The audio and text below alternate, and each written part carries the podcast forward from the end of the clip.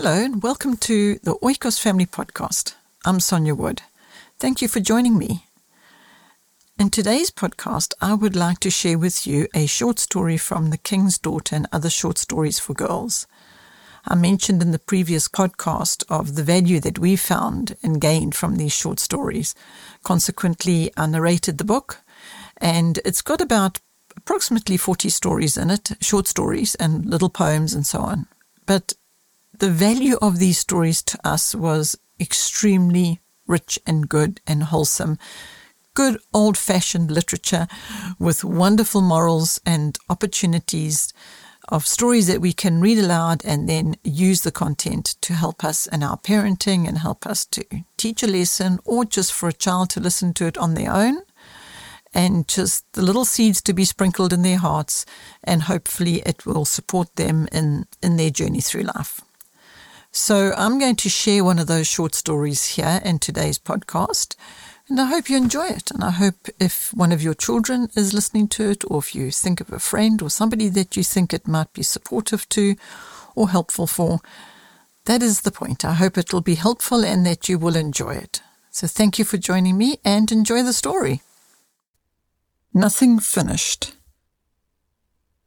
I once had the curiosity to look into a little girl's workbox and what do you suppose I found?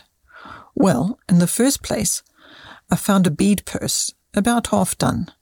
There was, however, no prospect of finishing it, for the needles were out and the silk upon the spools all tangled and drawn into a complete wisp.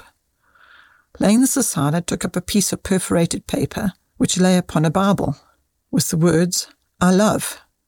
But what she loved was left for me to imagine. Beneath the Bible lid I found a stocking, evidently intended for some baby foot, but it had come to a stand just upon the little heel, and there it seemed doomed to remain.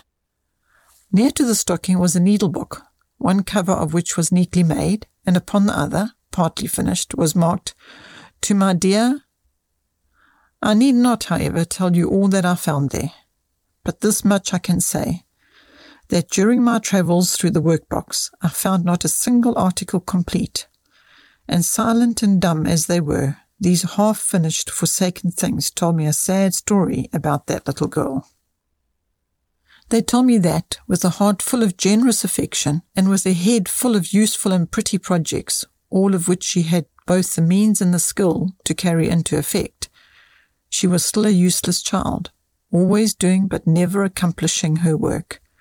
It was not a lack of industry, but a lack of perseverance. Remember, my dear little friends, that it matters but little what great thing we undertake. Our glory is not in that, but in what we accomplish. Nobody in the world cares for what we mean to do, but people will open their eyes to see what men and women and little children have done